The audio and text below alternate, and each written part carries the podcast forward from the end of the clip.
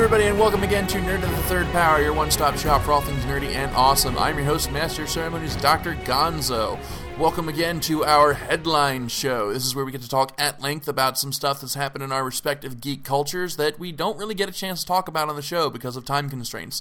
So, we're going to get to talk at length and snark about some of our uh, favorite news stories over the last few weeks. So, with that, take it away, guys. Hello, welcome to the Multiverse Headlines, your weekly dose of comic book news with your host, Multiverse Bryan. You see, that's kind of serendipitous right there. So, a major con's coming up this weekend, Emerald City Comic Con, so you know what that means. That's right, it's time for another Image Expo. Image Expo is usually their own sort of smaller con they use to spotlight their new titles coming up later this year or next year. They've got some nice talent lined up this year. Brian Azzarello, Brendan Fletcher, Joe Harris, of course the regulars like Rick Remender, Jon Hickman, uh, newcomers like Karen Berger, who we haven't seen since she left Vertigo. So they have a lot of plethora of new comics and characters and uh, definitely creators coming into it. How many will stay is a better question. Uh, what I like about the Image Expo and like what they do, it is that sort of spotlight on these different creators and these different books. Something that could be lost in the shuffle in major cons, Emerald City Comic Con and San Diego Comic Con, when they usually will do their Image Expo. This year, uh, looks like some interesting titles. You can check all the different titles out. I could list them all out and go over different explanations of all of them, but I would be here for probably 20 some odd minutes, and I don't want to take up too much time of everyone else. My always major concern, though, the Image Expo is that while they do have some hits when they come out of here, The Wicked Divine being one of them, and Rick Remender's Black Science, which I think will be going up to its third volume here pretty soon, a lot of times these books are sort of one and done. They get their issues out, and they're never seen from or heard from again. Which is sad because I know Image is at least trying their hardest to get themselves out notice and get these books out for their creators. Because remember, these are all different creator owned books. So if these books are successful, the creator is successful as well. It's an initiative they've been pushing for several years now. This is what's bringing a lot of different cool things to Image and increasing their market shares and dollar shares. They want to go into the business side of things. But with every increase, there always seems to be just a bunch of books no one reads. Again, hopefully this is going to change up here pretty soon, and it might be. The attitudes are changing around from the different eras. So, with that being said, let's move on to the uh, big two for the moment here. I got some small news stories for them. Um, I'm probably not going to get too much more until Emerald City Comic Con comes. Uh, I wish these headlines were taking place a week later and I have some more information for you. But hey, you take what you can get. Over with Marvel, they have been promoting Civil War 2, big summer crossover that's going to be taking place almost quite close to the Civil War movie coming out. Nudge, nudge, wink, wink, synergy. The difference, though, is that we still don't have a lot of information going on. We've seen some preview pages, and a lot of different uh, tie ins have been showing up. Uh, some of the big sticklers, though, is some of these tie ins and some of these issues are kind of up there in price. We're looking close to $3.99, $4.99 for some of these issues, and that is not definitely turning off a few fans, but making them very wary of at least starting or getting some done. But major crossovers usually always sell, so even with that price point, I can guarantee you there's going to be a lot being sold. But on the other side, there's actually a storyline that's being promoted, not stealthily, but sneakily, if we can put it this way. And that's the Spider Man Dead No More uh, event coming up. It's all they've really done is been teasing covers for it, and we don't know too much about the story. The first cover was a really big tease showing a lot of different dead characters coming possibly back to life, with Ben, Uncle Ben, in the forefront of it all. And that left a lot of people worried. As more covers started to show up, we began to realize there's something else going on here, and that the main antagonist of this is probably going to be Dr. Octopus. Who, if you remember, last was seen in Superior Spider Man, a series that, well, besides some really good reviews, eh, some fans didn't quite catch on to it or didn't like how the story took place. To see Dr. Octopus again back in the forefront, coming back to life, well, we're not sure about it either. But you never know, it's a new universe, quote unquote. So we'll see what happens and where it goes. Over at DC, the last time I talked about DC was DC Rebirth. At the time I was talking about the series, uh, I didn't have any creators behind them all. Yeah, I knew the titles, but we didn't know who was actually writing or who's actually drawing them.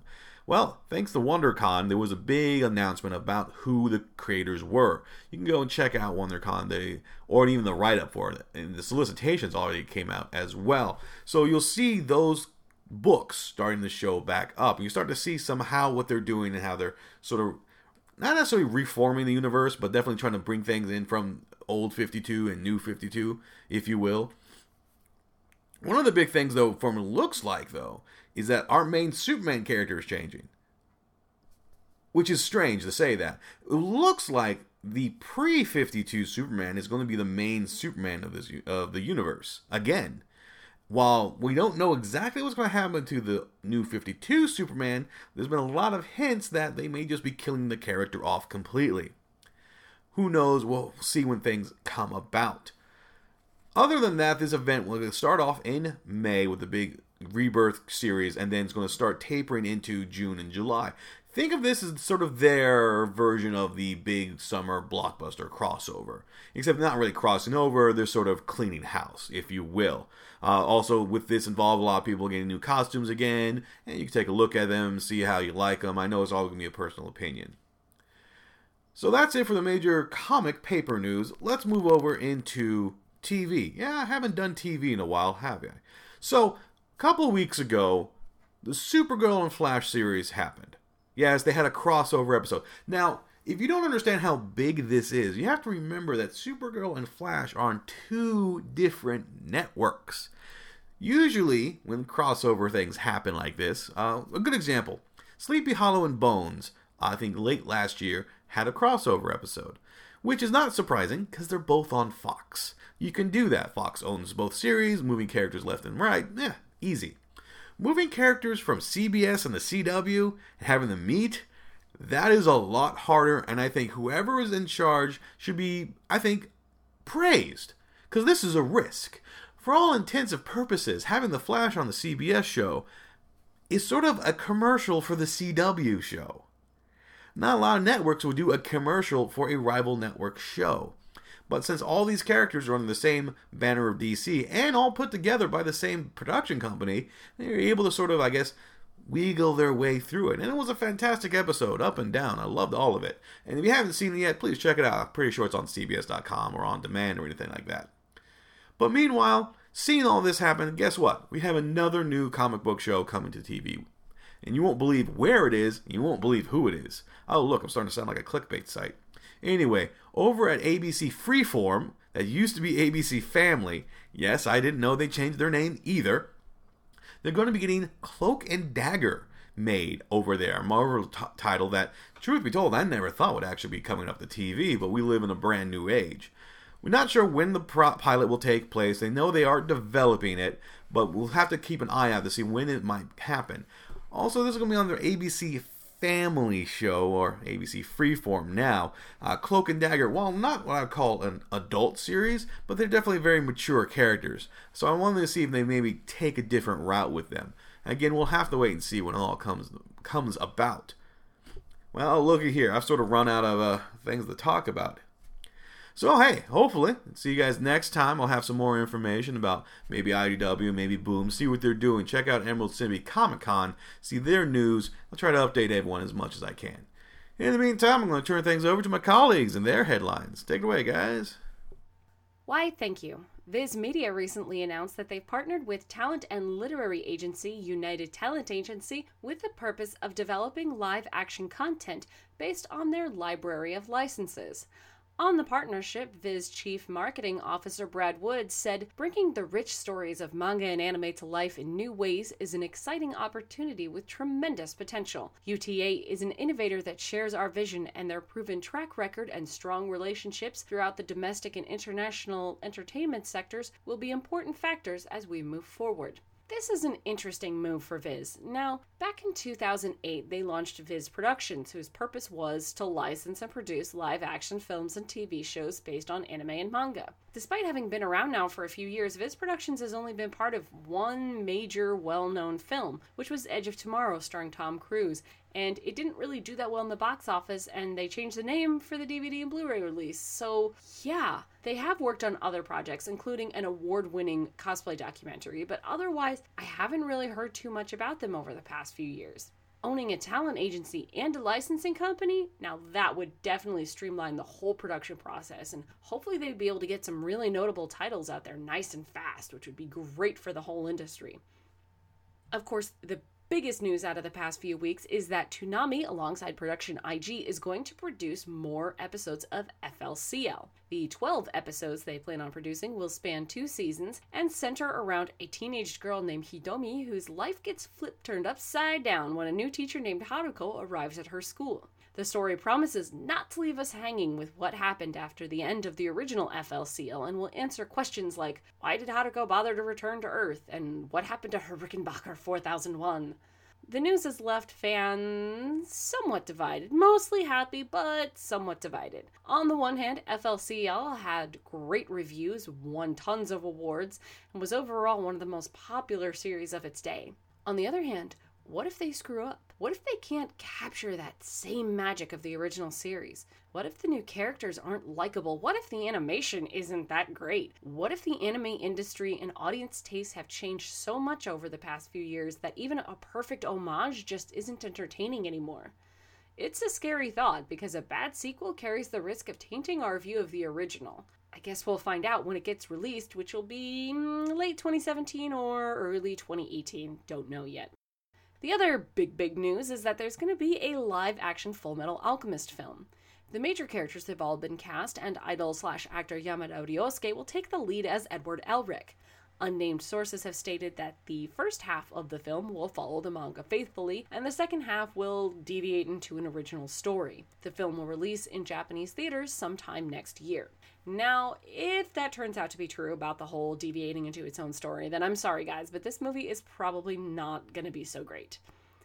We already know what FMA looks like when it doesn't follow the manga because the 2003 series exists, and while it has its merits and it's good on its own, it's really no Brotherhood, or the manga for that matter.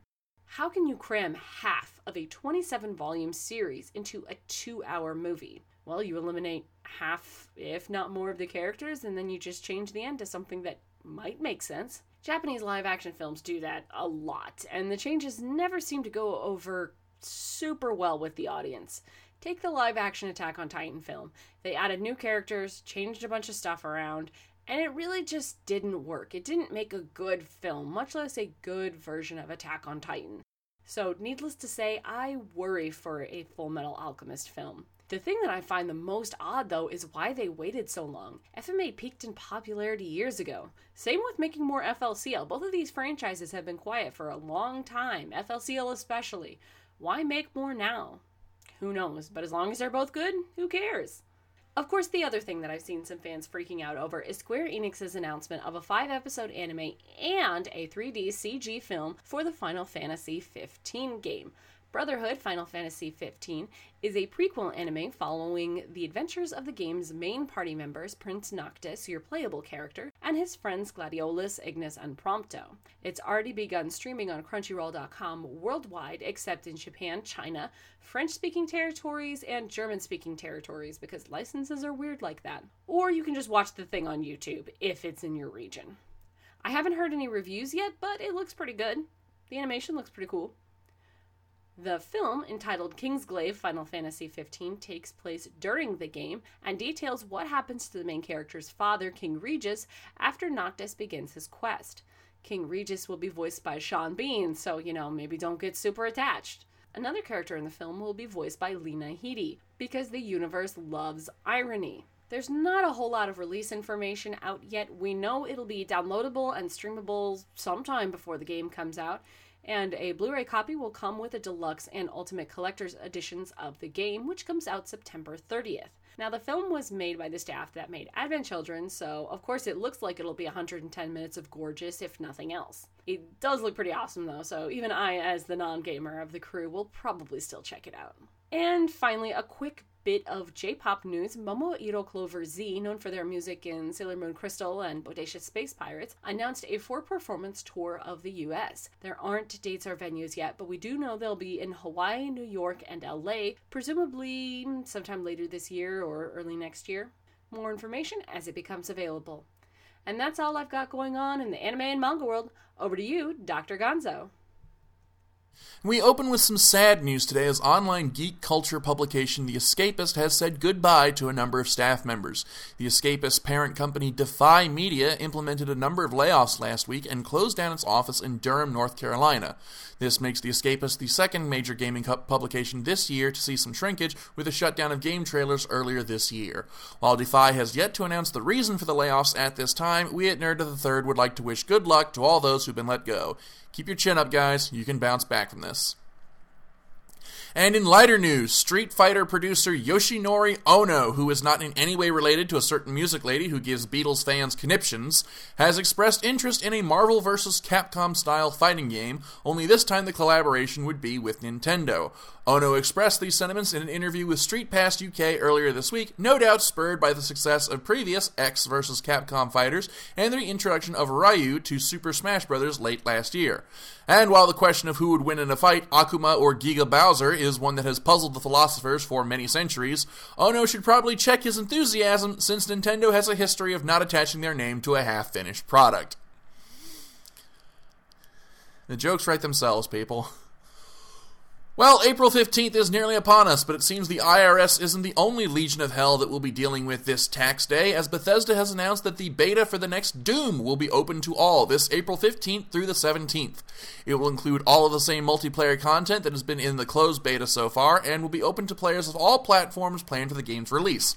Bethesda has also announced their DLC plans for the game, with DLC packs in the works to be sold singly for $14.99 apiece, or as an all in one season pass for 40 bones. The first of these DLC is due out this summer and will be an expansion to the game's multiplayer. And on April 6, Microsoft released both the cover art and release date for Gears of War 4. The new installment in the cover based shooter will be released this October 11th, with a multiplayer beta opening April 18th through the 24th. And now a spin through the rumor mill. A series of leaked documents and images have dropped hints that the next game in the God of War series is moving out of Greece and into Norse mythology. The images and documents were broke by Nerd Leaks and includes what appears to be concept art for the game, including what appears to be Yggdrasil, the World Tree. God, I hope I'm pronouncing that right. Which is central to Norse mythology. Now, while I understand why Kratos would kill off the Greek pantheon, I mean, mythology shows the Greek gods were dicks. I'm sort of puzzled as how they plan to set off Kratos' beef with the Norse gods. I mean, seriously, Kratos, what did Odin the Allfather ever do to you? Are you jealous of Thor's luxurious mane of hair? Only time will tell. And finally, the mod community for a game can extend a game's shelf life for years at a time, but this is probably the first time we've seen a modder have to make a game playable first. But that's exactly what happened this week with the release of a mod for Aliens Colonial Marines. Templar GFX's ACM overhaul pretty much rebuilds the game's mechanics from the ground up, rebalancing weapons, fixing graphical bugs, and most importantly, making the titular aliens the fearsome threat they were in the movies. To quote the description on ModDB, experience Aliens Colonial Marines how it should have been when it came out. Heavily balanced and play tested for the exciting, successful, and most importantly, fun gameplay. The mod can be found on ModDB, and I gotta say, it's quite impressive. I got to try it out earlier this week, and I gotta tell you, it makes me no longer regret bu- buying ACM before Steam's refund policy was implemented. And you know, now that Templar GFX is done finishing up this half finished game, maybe Sega or Gearbox should consider giving them a job. That is, if Capcom doesn't snatch them up first. I know what you're thinking, and the answer is I'll stop saying it when it stops being true. And that's all the headlines that we have for this episode. We will see you next week. Thank you as always for tuning in. As always, I'm Dr. Gonzo. Taka, play us out.